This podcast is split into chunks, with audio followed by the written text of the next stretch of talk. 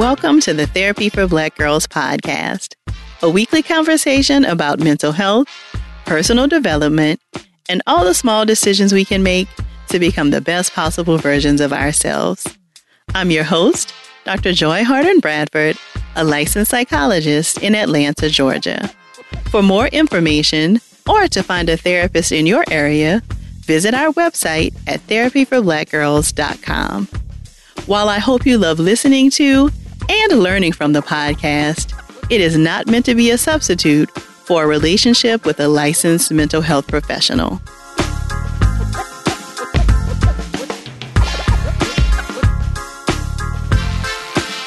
Hey, y'all. Thanks so much for joining me for session 296 of the Therapy for Black Girls podcast. We'll get right into our conversation after a word from our sponsors.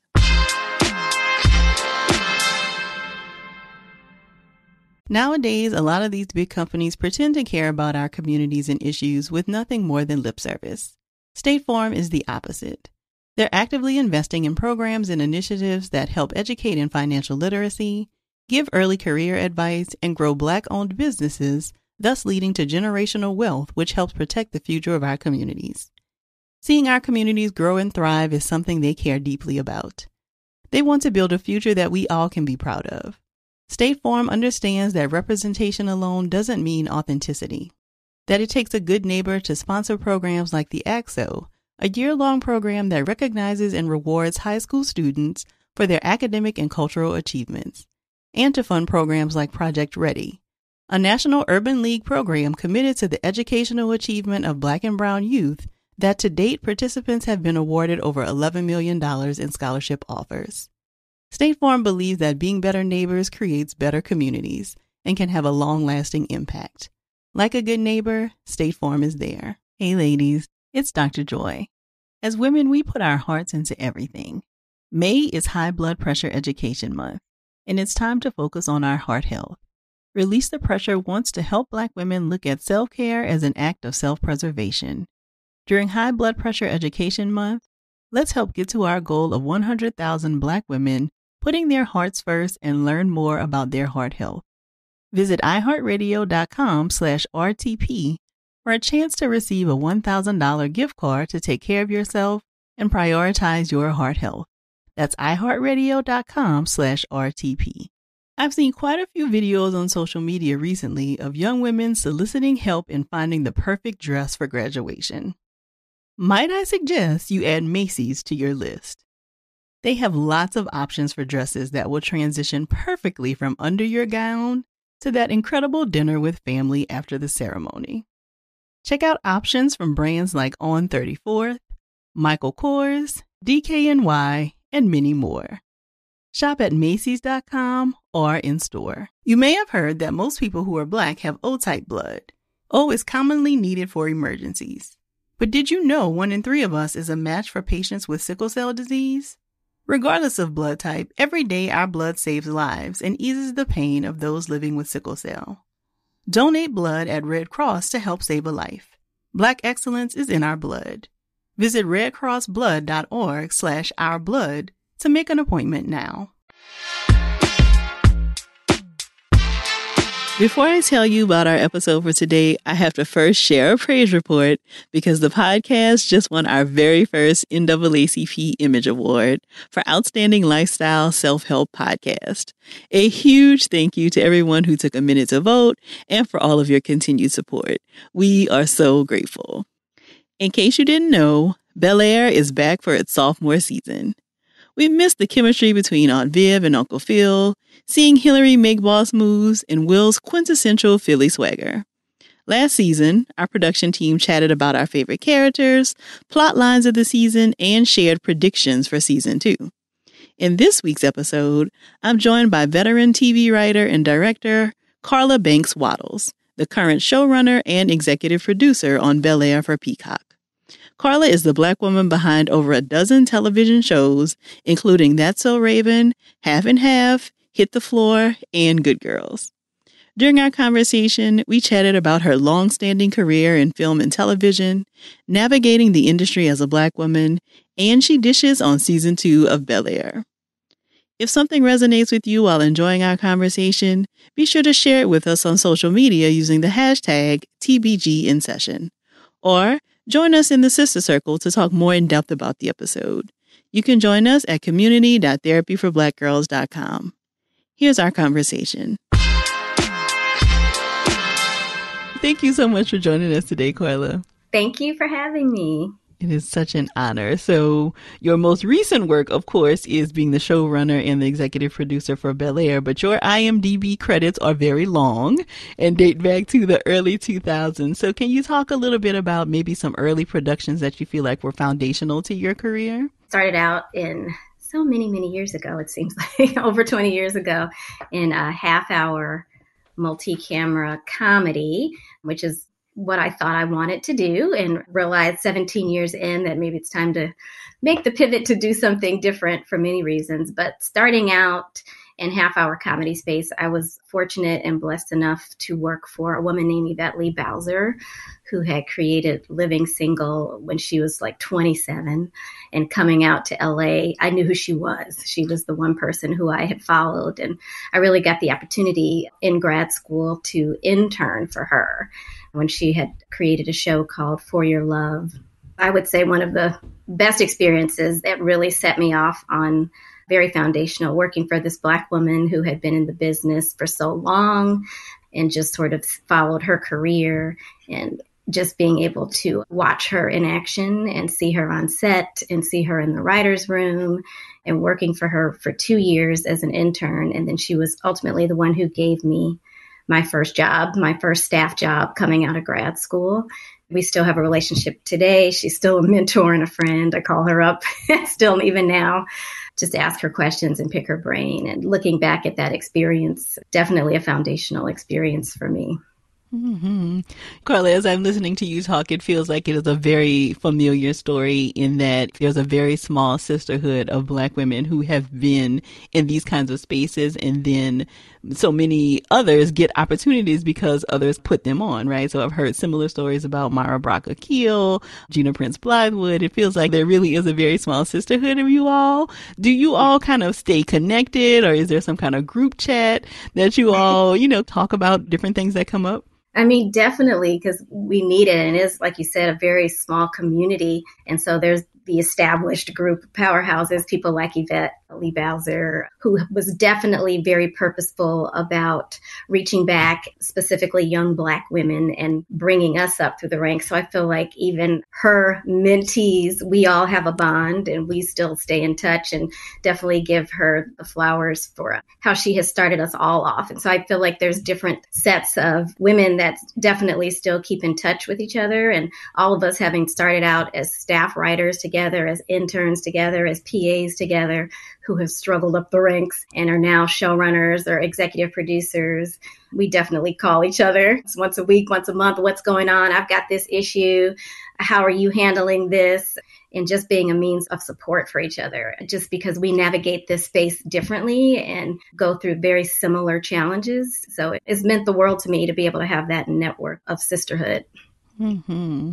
So you mentioned something that I want to hear a little bit more about. You said you started on the multi-camera comedy. Can you say a little bit about what that is and like how comedies are different than maybe something that is maybe more dramatic, like the Bel Air reimagining? Yes, so half hour multi camera comedy, just even from a process standpoint, it was so much different the writing of a half hour script. So, for example, even The Fresh Prince of Bel Air or my show Half and Half or the comedies that we sort of all grew up on are multi camera sitcoms, meaning you have a, live audience and your production week is very different. Your writer's room looks very different. Even the process of writing a half hour multi camera script is just a different muscle where you were taught to write three jokes a page.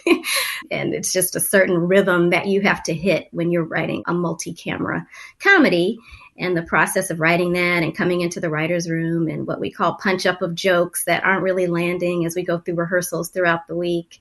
It's a constant rewriting process to make it funnier or better until you get to that live studio audience. And even then, in front of the audience, oh, a joke didn't land as much as you thought it was going to land. So the writers huddle together and come up with a new joke. So, so much of that format was all about the joke.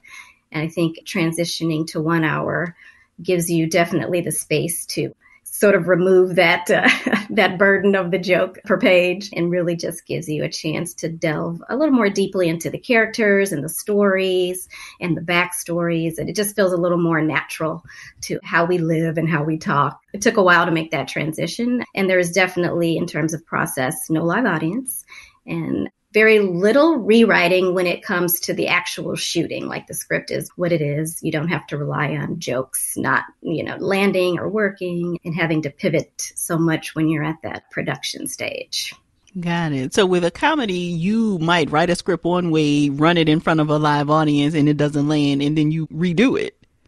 Oh, yes. Uh, yes, ah, definitely. Okay. And I think sometimes when you're writing, you'd get tired of the same joke. So, you know, there's so many stages to doing what we do, like from the pitch to the outline to the script. And so by the time you have seen this piece of material for this episode over maybe the course of four weeks. You get tired of the joke. and so you just want to change it for the sake of changing it, but also something that you thought was funny. Maybe the audience didn't really laugh at. So you definitely either have to have other set of jokes in reserve. And it's kind of fun, you know, to try things different on the fly. And I think it's fun for the audience to see, oh, they just changed it up. But definitely that comedy muscle of we need a joke here, we need it in two minutes because the audience is waiting if you don't have a reserve of jokes. Oh, you're ready. doing it on the fly, like in the moment. Yes, because it could be that unexpected joke of, oh, wow, they didn't laugh at that. Like that's been solid all week, but they didn't laugh at that. And then you have your executive producer huddling the writers, like, get away from craft service and stop eating cheese. We need a joke here. this didn't work. And then it really is everybody huddling on set while the audience is waiting, just throwing out jokes, maybe this. And then you have your executive producer who says, That's it, that's it, let's try that. And then you're flying in a new joke to the actor and they're running it again. And then hopefully the audience responds to that. Right, so definitely right. a high pressure situation. So you were a part of what I feel like was a, a, really golden time in black television during the time of UPN with Half and Half and all those other incredible shows. Can you talk a little bit about what that experience was like? Yes, it was like you said, just a great time in television. I think UPN was a network that was prioritizing not just black programming but black creators. So it just became the home for Black audiences. We had Moesha, we had the Parkers, half and half, one on one, girlfriends. And it was just a time where we were seeing massive rating success when it came to Black audiences. And so half and half premiered, I think, in 2002 and just being on the lot at that time there were so many other just black creatives walking around and you know just be people to talk to. It just seemed like a boom where everybody was uh, out there creating black led scripted shows just were so popular with audiences. So yeah it's a time that i have not seen recreated since but definitely a really fun time to be starting in this business in my case around then and just having so much black talent and creativity around you Mm-hmm. It's interesting you mentioned that you don't feel like you've seen a time since, and it does feel like every week it's like there's some new changes, new something happening in terms of streaming. And can you talk a little bit about your perspective of how television has changed, like maybe since then until now? Yes, I mean, I think it's changed in many ways for the good, and then maybe it's the not so great.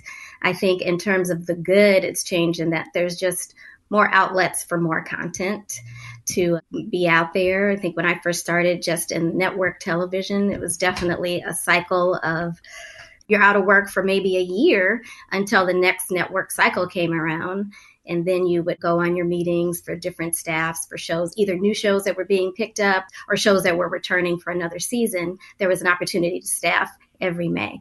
But if you did not get staffed, you were pretty much out of work for a year and your agent would say, you know what, just keep writing, write some new material, we'll get you out there. Next year will be your year. And you just sort of have to survive during those lean times. I think now there's just more outlets where it is more of a year round cycle of employment and staffing. So there's not that fear of if I don't get a job this May, I've got to save up and eat ramen noodles till the next May because there won't be another opportunity coming my way. So I do think in many ways the TV industry with the streaming and sort of this peak TV that we're seeing has given us more opportunities as writers to just have more staffing opportunities and have more of our voices and our shows out there. I think the downside is that it's not a model for training and mentoring kind of the next generation of writers and just preparing them really to run their own shows. And ideally, when you're on a staff, you should be advancing in responsibility as you gain more experience and learn about all the aspects of creating television. And I think in this streaming world, we're definitely seeing shorter runs of eight to 10 to 12 episodes, where in the past network years, we were 22, 23 fuller seasons. And just those shorter spans of television are not really allowing for the training because in streaming, generally all episodes of the show are typically written ahead of production. And usually the showrunner or another top level executive producer we'd be the last one standing to go through the shooting and the post process and all the writers room has moved on to other jobs and so, unfortunately, they're not really growing within the system and really learning as they move through the ranks all the different aspects of creating a television show, being on set, talking to actors, dealing with directors and budgets. They're just not getting that fuller experience in this streaming world. So, I think it's a trade off of a little positive, but also a little negative. Got it. And is writing for a show that's like picked up by a streaming service different than like something that would be on like Hallmark TV, like on your regular NBC channel? I just think it depends, but you know, my past experience has been you stay with the show as the writer. So you start off where it's just the writer's room, you're coming up with all the ideas and you write the scripts. And then at some point, production starts and the cast gets brought in, the crew, the cameras roll, and you're still on as a writer. You stay, you've been there from the beginning. If you wrote episode five, then suddenly you're now going to be on set for episode five and fully producing your episode until you get to the end and so I think now the difference is that by the time they get to episode five, you've moved on to something else and that you're maybe not there to fully produce your episode. Somebody else will be on set covering for you while you've moved on. And so that was definitely my experience in network television early on versus sort of streaming now, the difference that I'm seeing. Got it. So you've worn a lot of hats across all of the projects that you have worked on. Can you tell us a little bit about the difference between like a showrunner and an EP and what is your favorite role of the ones you've had? Oh, goodness. It's been many years of all the things. I think the difference in being the showrunner and EP is just wearing all the hats. You know, it's not just being inside the writer's room, in, which is the heartbeat of the show. It's dealing with all the aspects now the editing, the budget, the casting. It's the, more of a juggling act, way more responsibility, longer hours, trying to carve two days out of one day, and just making a lot more decisions. But the writer's room is still for me the heartbeat of the show and the engine of the show. And so even though I have to wear all these other hats now, it's really being purposeful about giving that time to the writer's room and making sure that the stories are solid and everything else branches from there. But it's just a lot of different priorities now. So. Mm-hmm. So, because there are so many hats that you have to wear, I can imagine that at some point some of that takes a toll on your mental health, right? Can you talk a little bit about maybe some of the mental health challenges that you've experienced in your roles throughout the years and how you are taking care of your mental health? Yes, I'm still trying to find a way, Dr. Joy. it is difficult. I think sleep more than anything has been the most detrimental to my mental health because there just isn't enough of it. And I haven't figured out a way to sort of work it into the routine. Because, I mean, when I say carving two days out of one, it's like there's the full day where you're with people but you're in the writer's room, you're talking to whoever it is, the editor, other producers, doing whatever you need to do when everybody else is awake. And then for me, it's coming home at the end of the day, hopefully saying hello to your family, eating dinner. But then another day starts for me at around eight o'clock at night when it's just the quiet and the phone isn't ringing. And that's really the writing time trying to find another five hours in the day, which means, or six hours, depending on what you have to do or how much writing needs to take place. And so I do think the sleep part is hard. And I've realized that maybe I only need three hours of sleep. I've heard people who function regularly on three, three or four hours of sleep. It's not ideal, but somehow I was able to sort of do it over the course of the season. But it's tough. It's tough. And I think is a big part of the job, even the sisterhood that I was talking about earlier. Like, how do you do it? How do you cope? How do you find ways to take care of yourself and have self care? and so, one of the other showrunners that I talked to, she said, you have to give yourself grace and just realize that if a ball drops, it's not going to be the end of the world. And sometimes you just have to let balls drop for your own self care and just allow yourself the room to do that and know that the world is not going to end because you do. And so I've been trying to do that a little more. It's difficult. it is difficult. Mm-hmm.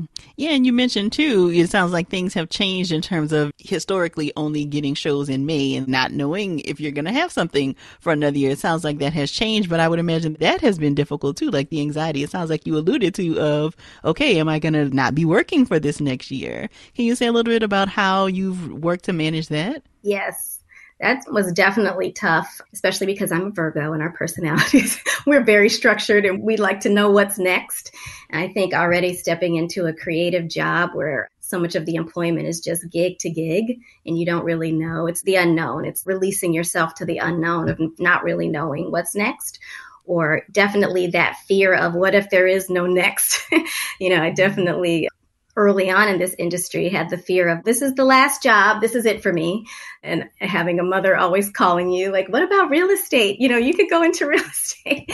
Just the worry of what if nothing else comes, you know. And I'm thankful that something else has always come, but it definitely is that fear and anxiety of once this is over, there might not be another job or there might not be one for quite some time. And then how do you save your money in the meantime? And you still have in many cases a family, children to take care of, bills that are due.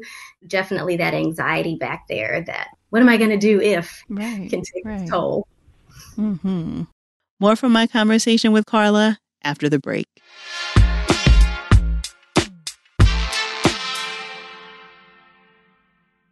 Nowadays, a lot of these big companies pretend to care about our communities and issues with nothing more than lip service. State Farm is the opposite. They're actively investing in programs and initiatives that help educate in financial literacy, give early career advice, and grow Black owned businesses, thus leading to generational wealth, which helps protect the future of our communities. Seeing our communities grow and thrive is something they care deeply about. They want to build a future that we all can be proud of. State Farm understands that representation alone doesn't mean authenticity, that it takes a good neighbor to sponsor programs like the ACT-SO, a year long program that recognizes and rewards high school students for their academic and cultural achievements, and to fund programs like Project Ready, a national urban league program committed to the educational achievement of Black and Brown youth that to date participants have been awarded over $11 million in scholarship offers. State Farm believes that being better neighbors creates better communities and can have a long lasting impact. Like a good neighbor, State Farm is there. Hey, ladies, it's Dr. Joy here. May is High Blood Pressure Education Month. It's crucial for us, especially as Black women, to focus on our heart health. We pour our heart and soul into every aspect of our lives, but often our own health takes a back seat. That's where Release the Pressure comes in. It's all about us, Black women, seeing self care as an essential act of self preservation. Whether it's for yourself, your family, or our community, your health is invaluable. Let's help to get our goal of 100,000 Black women putting their hearts first and learn more about their heart health. Here's how you can join in. Head over to iheartradio.com slash RTP for a chance to receive a $1,000 gift card to take care of yourself and prioritize your heart health. Let's make our health a priority. Visit iheartradio.com slash RTP today. Together, we can make a difference in our health and our lives. Join us and let's take care of our hearts together. May is Asian American and Pacific Islander Heritage Month. And Macy's is highlighting some really cool AAPI owned brands right now, online and in store. Some of my favorites are the jewelry from Hey Maeve and the skincare products from Kaja. For the entire month of May, join Macy's in supporting AAPI owned fashion brands. You can show your support by donating online or by rounding up in store to benefit APIA scholars. APIA is the nation's leading nonprofit organization devoted to the academic, personal, and professional success of Asian American, Native Hawaiian, and Pacific Islander students. Join me by rounding up your purchase to the nearest dollar at checkout to support API Scholars, an educational nonprofit. Shop Asian American and Pacific Islander owned brands at Macy's.com or in store. You may be aware that most people who are Black have O type blood. O is commonly needed for emergencies and life saving measures.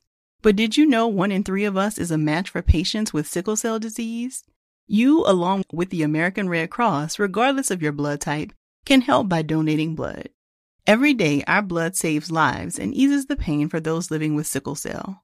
When you donate blood, there is a direct positive impact within our community. Right now, there is great need for blood donations in the African American community. Every donation counts and makes a difference in someone's life.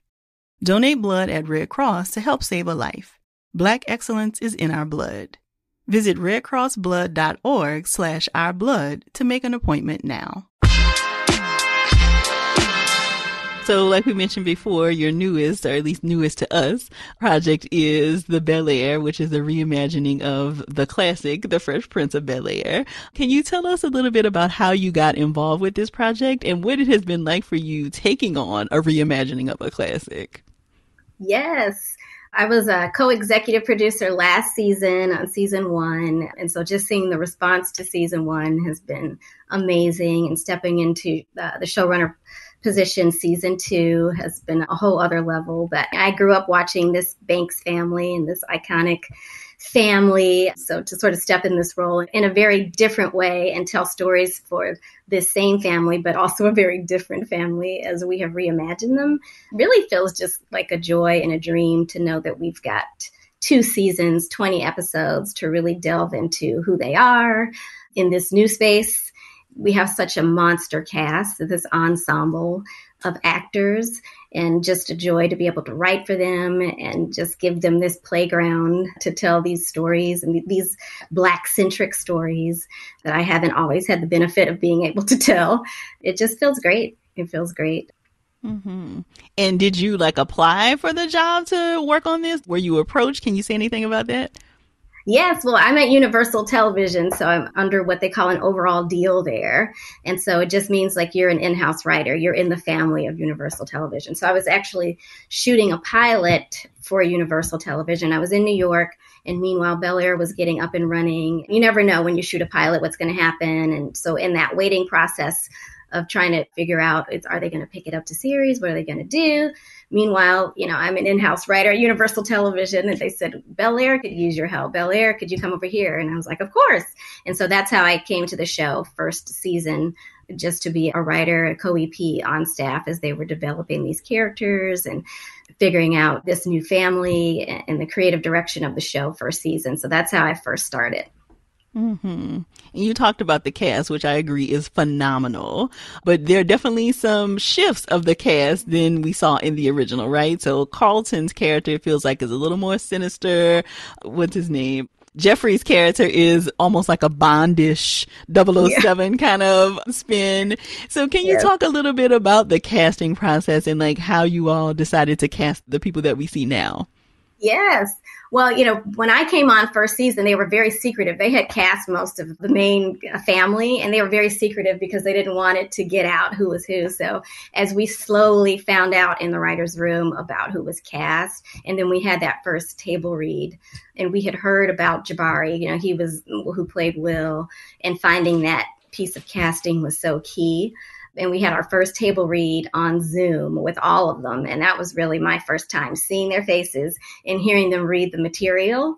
There was a nervousness about this because everybody on Twitter, as the trailer was coming out, people were like, okay, this might be something, but there was a lot of skepticism over why are they messing with this show? You know, this is a show that we all grew up and loved. It was a perfect beginning, middle, and ending to that show when it was on. So why are they sort of opening the door to this new thing? And so people were, I think, rightfully nervous about what was to come, as well as the writer's room, in knowing that we were taking some risks and some big swings with characters, like you said, like Carlton. So I think there was a little nervousness on behalf of all of us, but for the casting going into that table read and seeing who that cast was and hearing them for the first time. it was the first time that I really saw, like, oh, okay, we're on to something magical here. It's just a matter of time before the audience finally sees what we're doing. And I think they'll be on board. And I was delightfully surprised to see that they were. It was very different, but the audience gave us sort of the leeway to try something new. Mm-hmm. Yeah, I agree with you. Like in watching the sentiment online, it definitely feels like people are kind of holding their breath, like, okay, we're going to give this a chance. Like, let's see yeah. what they do with it. And then people yeah. were very, very surprised. I think that it was just such an outstanding first season of a, a reimagining of a show so many of us loved. Yes, yes, to their credit, I think once people realized, okay, this is not the old Fresh Prince that I knew and loved this is a new one that I can sort of get on board with the spirit of these characters living on in this new reimagining, but they are different characters. And so I think people are able to sort of open their minds and we definitely tried to create a balance of paying homage to the original, but also making sure that this show found its its new lane, its new voice, that it could sort of stand on its own as its own show. Mm-hmm. So yeah.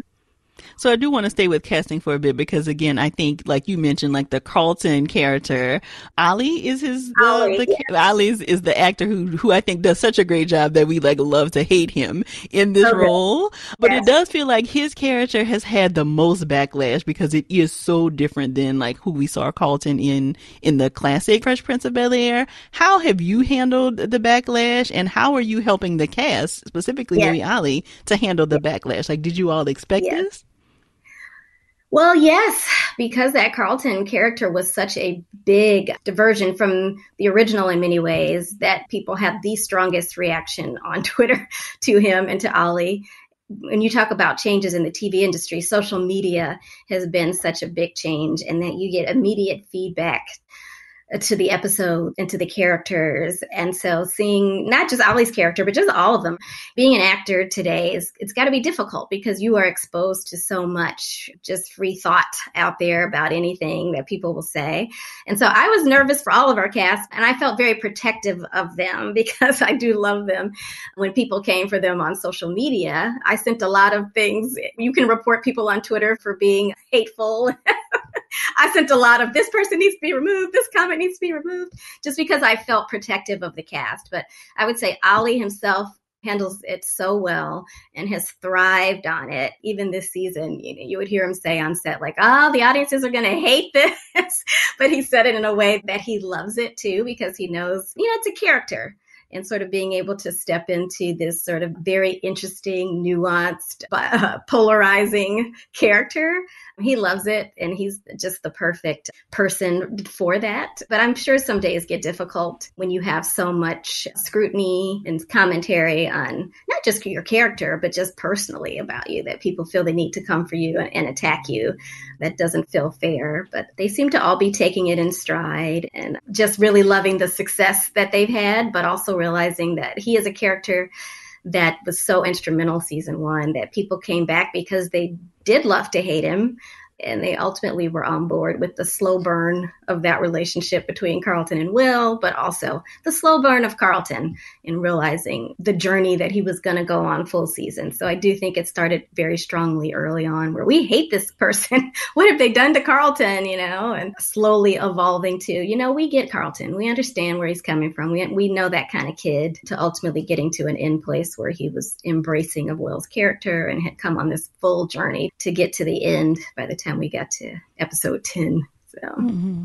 You know, you bring up a really good point in that, you know, your engagement, it sounds like with Bel Air is very different than like on a half and half when there was not social media, at least in the way it exists today. Can you talk a little bit about how some of that immediate feedback enters the writing room? Like, does that impact the decision making? Can you say a little bit about that? Yes, I think it definitely does. In terms of season one, we were done with all the episodes before we even dropped the pilot. So there was nothing more that could be done but sit back and just sort of listen to what people thought and read on Twitter and all the different pieces that were out there when we started the room in season two, we definitely had those conversations about what people had responded to, what people had not responded to. There was definitely a vision for season two because we were picked up for two seasons. So a lot of the conversations in season one were about, oh, we'll save that for season two, or oh, we know we want to go there in season two. So even though there was places that we wanted to go season two, there was definitely room left for the things people love, like the jazz and Hillary. People love them together. And that was sort of surprising that, uh, you know, it was a small storyline that people really commented and loved them together. And definitely a departure from the original where Hillary wanted no parts of jazz, that people were like, oh, we're here for this new Hillary and jazz relationship. And even, like you said, with Jeffrey, so many people, he was a man of mystery and few words in season one, but made such a huge impact, his presence and his character, where people just wanted to know more about Jeffrey Jeffrey. So definitely took that into consideration as well as we were going into season two, giving the fans a little bit of what they want, hopefully, based on all the talk out there. Besides the fans' love for what we saw between Hillary and Jazz, was there anything else that you all were surprised by the viewers' reactions to from season one? Let's see, was there anything else? I was surprised how important the Aunt Viv Uncle Phil relationship was to people because you think this is a show centered around Will and his character and this young man coming from West Philly into Bel Air and what that journey is and how the whole family surrounds him with that support to make sure that he's going to be okay in this new space. And he is the central character of this show. But then we also found some time to kind of go outside of that relationship and tell these stories for Aunt Viv and Uncle Phil. And I was really pleasantly surprised that people really loved that relationship and were rooting for that relationship. And I think just showing Black love on television and in this family that people really love that. And the conversations that they were able to have, the radical honesty conversation, which was my episode last season, that people were really loving that you could have a husband and wife fighting about something and that felt real, but ultimately being able to talk about it in a healthy way. And so that was pleasantly surprising that people glommed on to that relationship. Mm-hmm. I think because of what we do here at Therapy for Black Girls, one of the storylines we loved and talked about the most was the way we saw Aunt Viv's character kind of bloom throughout this season one. You know, so the her struggling with family and work and like, okay, do I take this next step in my career? As well as the relationship between her and her daughters. You know, so the mother daughter dynamic and is she kind of projecting some of her own missed opportunities onto Hillary and what Hillary wanted to do for her future? Yes, yes. I'm glad you said that. Yes, because that mother daughter relationship, season one, was also something that people talked about. And just those generational differences between how Aunt Viv was raised and the traditional way that you find employment and go about work and you go to college, all these things that, and Hillary was taking a very different path and a mother who was sort of not supportive of that that caused a lot of friction between them season one. That just felt very real you know from a parenting perspective wanting the best for your children and not really understanding the way they're going about their success looks very different than how you're going about yours but also being a source of, like you said, inspiration and a little bit of, I wish I had a little bit of that in me, that courage to sort of follow your dreams unapologetically and not really care about what other people think. So there was that generational gap, but also that generational inspiration, I think, that we found with Aunt Viv and Hillary. And in season two, more of them trying to find their way as they follow common paths each trying to be bosses in their own respective worlds that they can rely on each other and give each other advice a little more in season 2 mm-hmm. More from my conversation with Carla after the break.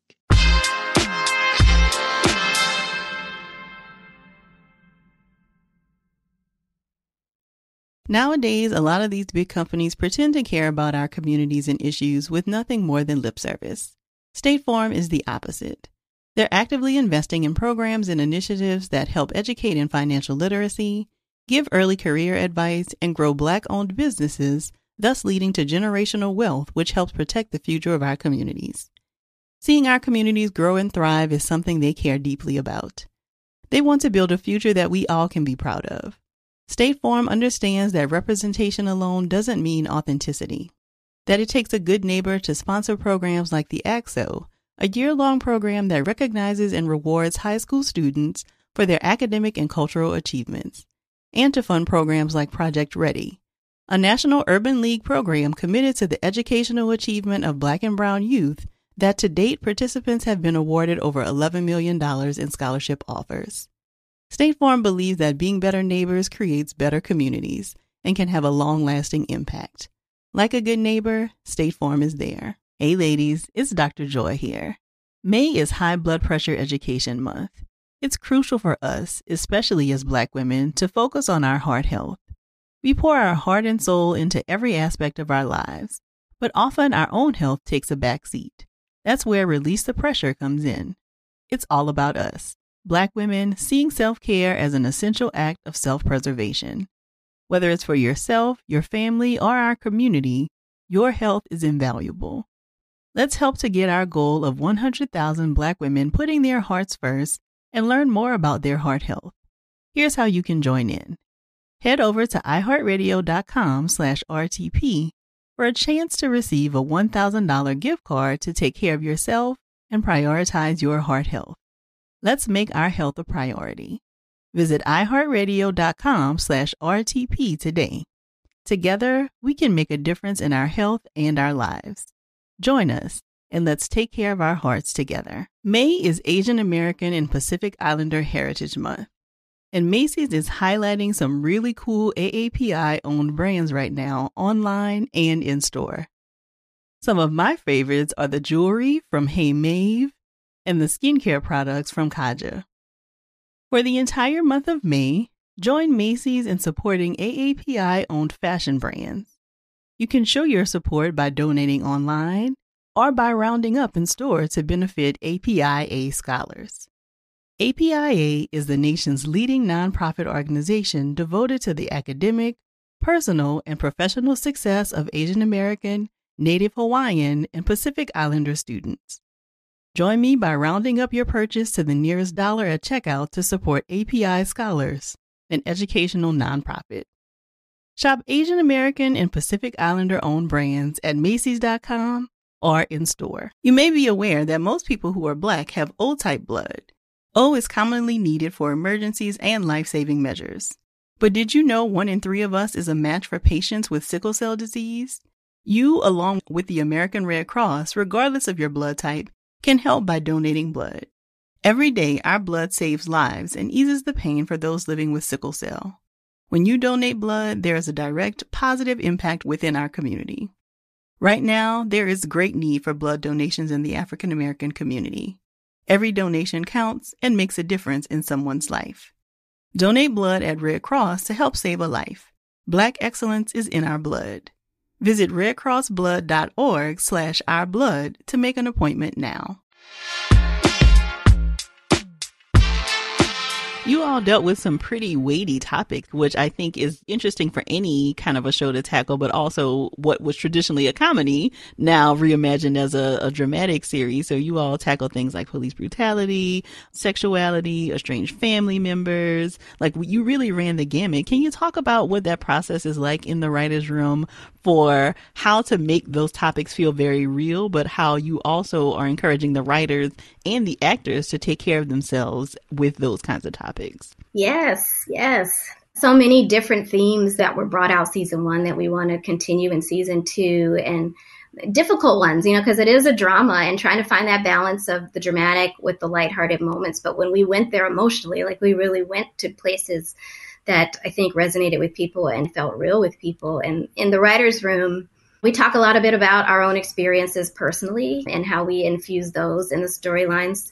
So that helps me that where it feels authentic. Like one person, if two of us are going through it, then other people are going through it. And it just, it means it's worthy of taking the time to talk about. And I do think so many times in television, there's a tendency to want to wrap things up in a neat little bow and say, all right, we're done with that storyline. Now let's move on to the next episode. And I know for me, season two, wanting to make sure that some of those very emotional themes and deeper themes that we started in season one, we're not just tied up in a bow and we don't just wash our hands of them and walk away. And I think that mental health story and that story of addiction for Carlton, definitely an important one. And we could have definitely had him in season two just say, you know what, I'm going to be a new kid. Will's here. I'm happier. I'm in a better place.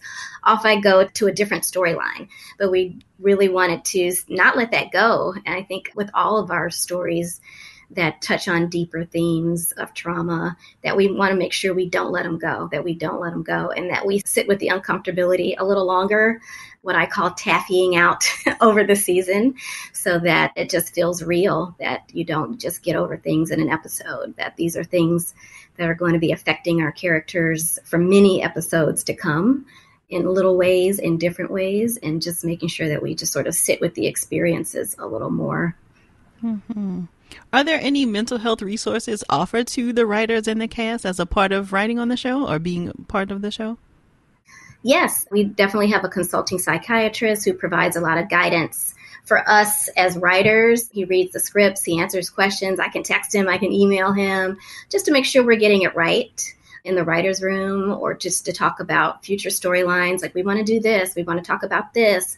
Does this sound accurate? Does this feel like an authentic journey? And so he has definitely been support to us and to the actors. The studios made it a point to let the cast and the crew know that we all have access to a number of mental health organizations that can provide guidance and support as needed because it's obviously a very important storyline for us to be telling on this show and talking about mental health, mental health with this black family, mental health in black boys, and just want to make sure that we're getting it right and providing the right resources as well.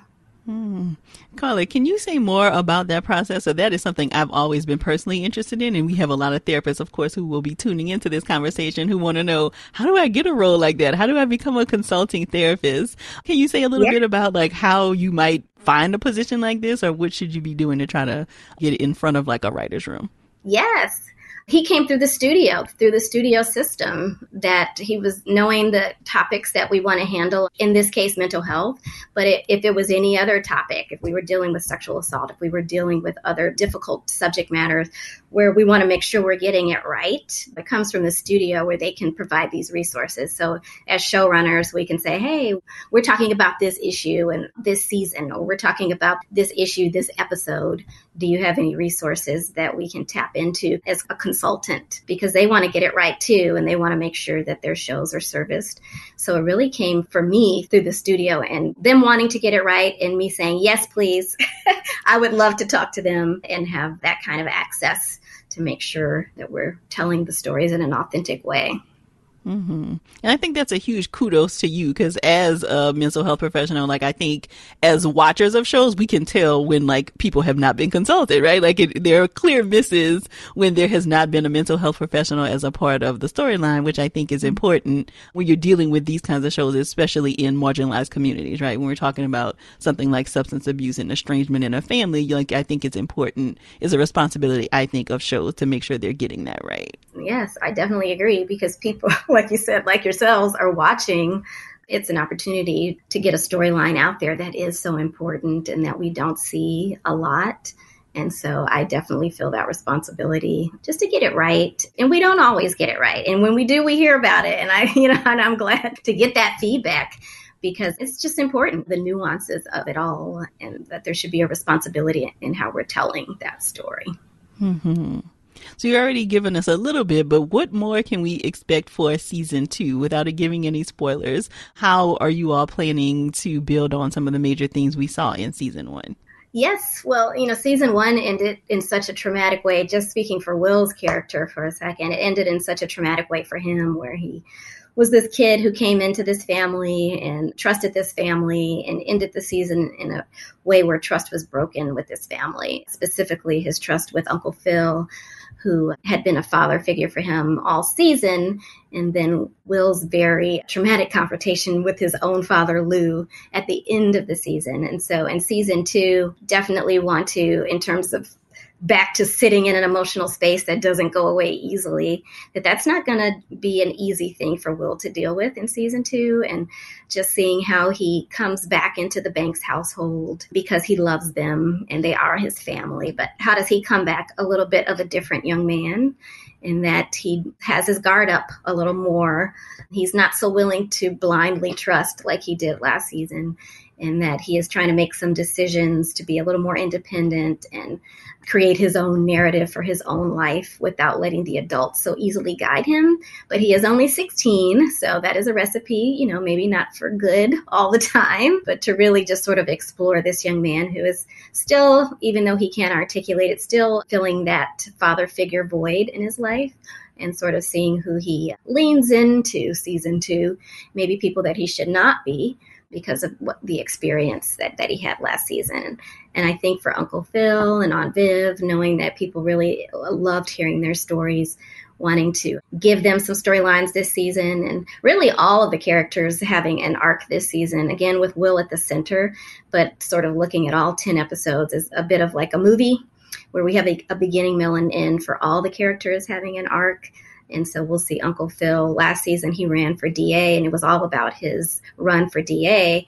But being able to come back this season, knowing he dropped out of the race, and look at what Uncle Phil was doing before he ran for DA. And he had this black law firm that he established that has become one of the top black law firms in the country. And sort of seeing him go back to that and explore that world with him and Aunt Viv stepping into this new role in her art fellowship and some of the challenges that that's bringing, and Hillary stepping in as a boss in her new influencer house with Ivy and Karrueche Tran coming back and seeing the two of them try to start this house together and not always being on the same page.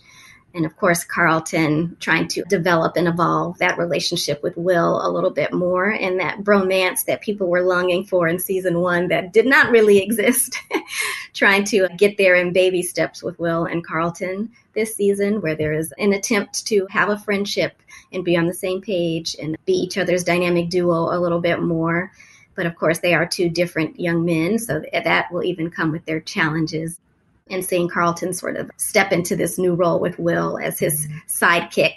And it's a little bit of be careful what you wish for with Will because he does sort of walk through this world with a little more charisma and people respond to him with a little more ease in all different aspects where Carlton has a little more trouble adapting specifically with the Black Student Union and Will dragging him along into conversations and moments that feel a little uncomfortable for Carlton because Will is trying to be more of a friend. So those are sort of the broad strokes of a little bit of season two. very excited. We cannot wait for everyone else to check it out and, have great conversations around this. So you have such an exhaustive resume and have worked on so many different kinds of productions. Is there a difference between working in a black center, black focused kind of a show, kind of like Bel Air, versus like production in the writer's room for some place like Good Girls? Are there main differences that you've noticed in those two different types? Yeah, and I would say it depends on the show. There's been some shows that aren't all black cast. They have a tendency to shy away from race or cultural truths and just sort of do what I say, just the colorblind storytelling. You would not know that there is a black character on the show because they're just friends with everybody or they're just there's not a tendency to really want to address some of those nuances or to really even tackle race because it feels like, oh, that feels sad or that feels like something that we don't really want to shine a light on. I do think Good Girls was a unique experience because we had lots of conversations and our showrunner, Jenna Bans, wanted to be intentional, knowing we had three good girls and one of them was black that to be able to, when it made sense, really make those stories feel authentic. And I know we had a, a black cop on that show who was on to them. And there was an episode where we really got to have him tell our black good girl, played by Retta, that there's three of you, but you look a little different and it's going to be different for you. Like the system is going to handle you a little different. And so that felt like a good conversation for us to be able to have. Or they have a black son. There was a, an episode where we talked about him having ADD and, and our little black boys being so quickly diagnosed with ADD because they move differently in the classroom. They don't sit still. And so being able to have some of those conversations that felt like black conversations, you know, on that show felt good. But I do think, you know, I've been in situations where, oh, we don't really want to touch on the fact that we have a black cast member. We're just going to make everybody feel kumbaya and not really stop down to tell those nuances sometimes. You mentioned that the cast or a lot of the cast had already been chosen for Bel Air before you got involved, but is there a recipe, like if we are wanting to make a hit show, is there a recipe for casting that people should be aware of? What are you looking for in really putting together a knockout cast? Yeah. I mean, we have so many new characters this season too in terms of cast, and I think what I look for is somebody who brings something that you did not see to the audition, to the role. I think when we're writing scripts, you have sort of a preconceived notion of what this person looks like, how they talk, how they move. And when somebody comes in for a role and they show you something different that wasn't on the page, that makes you sort of see the character in a different way, or just bring something to that character. There's like a spark and you kind of know it when you see it, where you get like, this is that person, you know, that can play that full range of emotions as well, from the funny to the, the deep, more emotion felt scenes. You just sort of know it when you see it, but somebody who will hopefully take the words and take the material and elevate it is the hope. So outside of Bel Air, what are you watching on TV? What are your current favorite shows and some of your favorite shows of all time? Oh goodness, what am I watching? When there's time to watch TV, it's interesting because the things that I gravitate to are not the things that I write. I've been watching Abbott Elementary, getting back to like my comedy roots. I've been watching Reasonable Doubt, created by another fabulous black female, Raamla Mohamed, and Truth Be Told with Maisha Closson. And then totally separate from any kind of like black family drama, I really enjoy Ozark.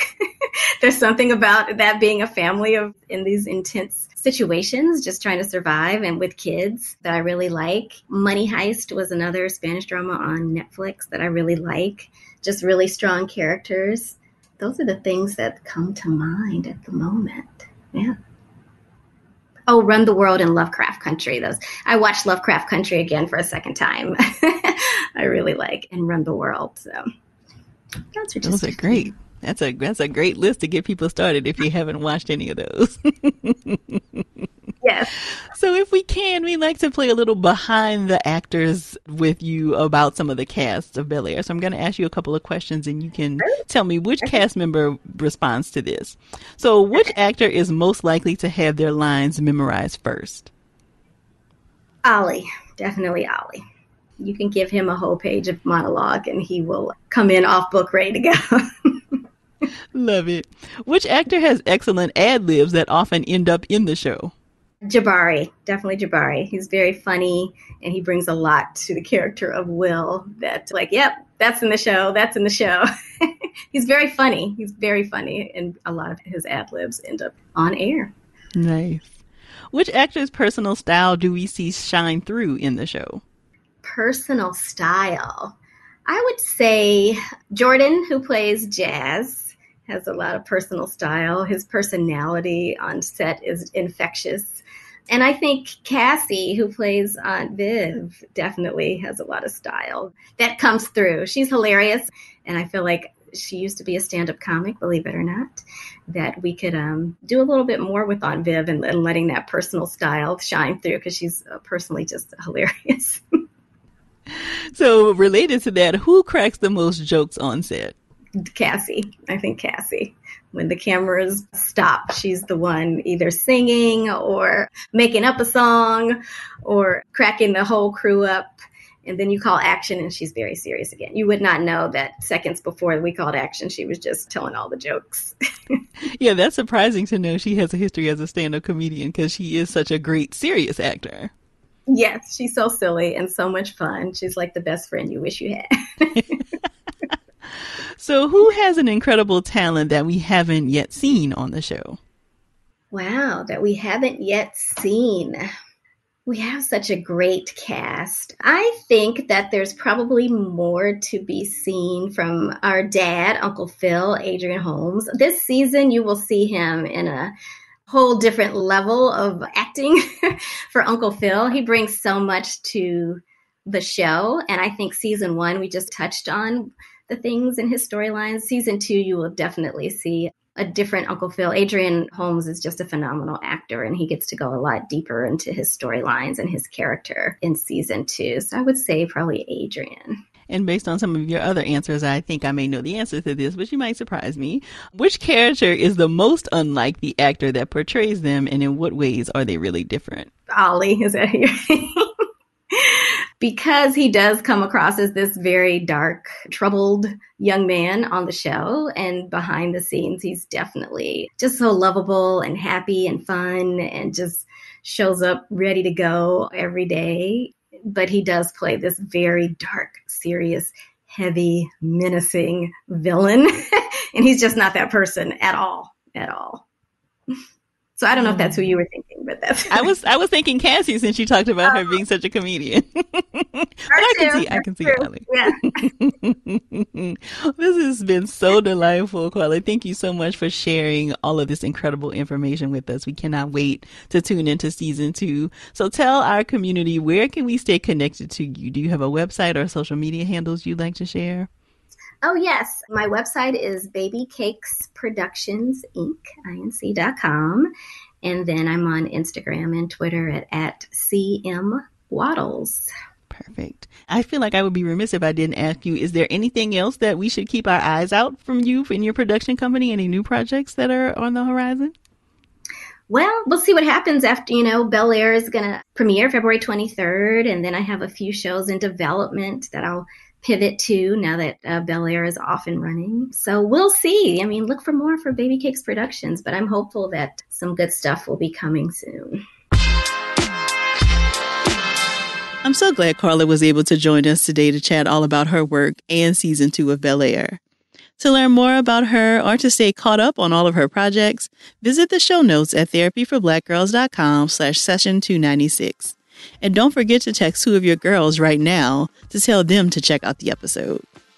If you're looking for a therapist in your area, check out our therapist directory at therapyforblackgirls.com slash directory. And if you want to continue digging into this topic or just be in community with other sisters, come on over and join us in the Sister Circle. It's our cozy corner of the internet designed just for Black women. You can join us at community.therapyforblackgirls.com. Thank y'all so much for joining me again this week. I look forward to continuing this conversation with you all real soon. Take good care. Hey, ladies, it's Dr. Joy. As women, we put our hearts into everything. May is High Blood Pressure Education Month, and it's time to focus on our heart health. Release the Pressure wants to help Black women look at self care as an act of self preservation. During High Blood Pressure Education Month, let's help get to our goal of 100,000 Black women putting their hearts first and learn more about their heart health. Visit iHeartRadio.com slash RTP for a chance to receive a $1,000 gift card to take care of yourself and prioritize your heart health. That's iHeartRadio.com slash RTP. Looking for hair removal tools that not only deliver smooth results, but also empower you with a sense of complete control? Enter Conair Girl Bomb, your secret weapons for smooth, sleek results made just for women. From the ultimate Girl Bomb grip and professional grade blades, you don't have to compromise and settle for less. Conair Girl Bomb equips you with the precision and power previously reserved for men's grooming tools. So take your hair removal routine to the next level with Conair Girl Bomb. Available at ConairGirlBomb.com or a retailer near you. Nowadays, a lot of these big companies pretend to care about our communities and issues with nothing more than lip service. State Farm is the opposite. They're actively investing in programs and initiatives that help educate in financial literacy, give early career advice, and grow Black owned businesses, thus leading to generational wealth, which helps protect the future of our communities. Seeing our communities grow and thrive is something they care deeply about. They want to build a future that we all can be proud of. State Farm understands that representation alone doesn't mean authenticity, that it takes a good neighbor to sponsor programs like the ACT-SO, a year long program that recognizes and rewards high school students for their academic and cultural achievements, and to fund programs like Project Ready, a national urban league program committed to the educational achievement of Black and Brown youth that to date participants have been awarded over $11 million in scholarship offers. State Farm believes that being better neighbors creates better communities and can have a long lasting impact. Like a good neighbor, State Farm is there. From BBC Radio 4, Britain's biggest paranormal podcast is going on a road trip. I thought in that moment, oh my God, we've summoned something from this board. This is Uncanny USA he says, Somebody's in the house. And I screamed. Listen to Uncanny USA wherever you get your BBC podcasts, if you dare.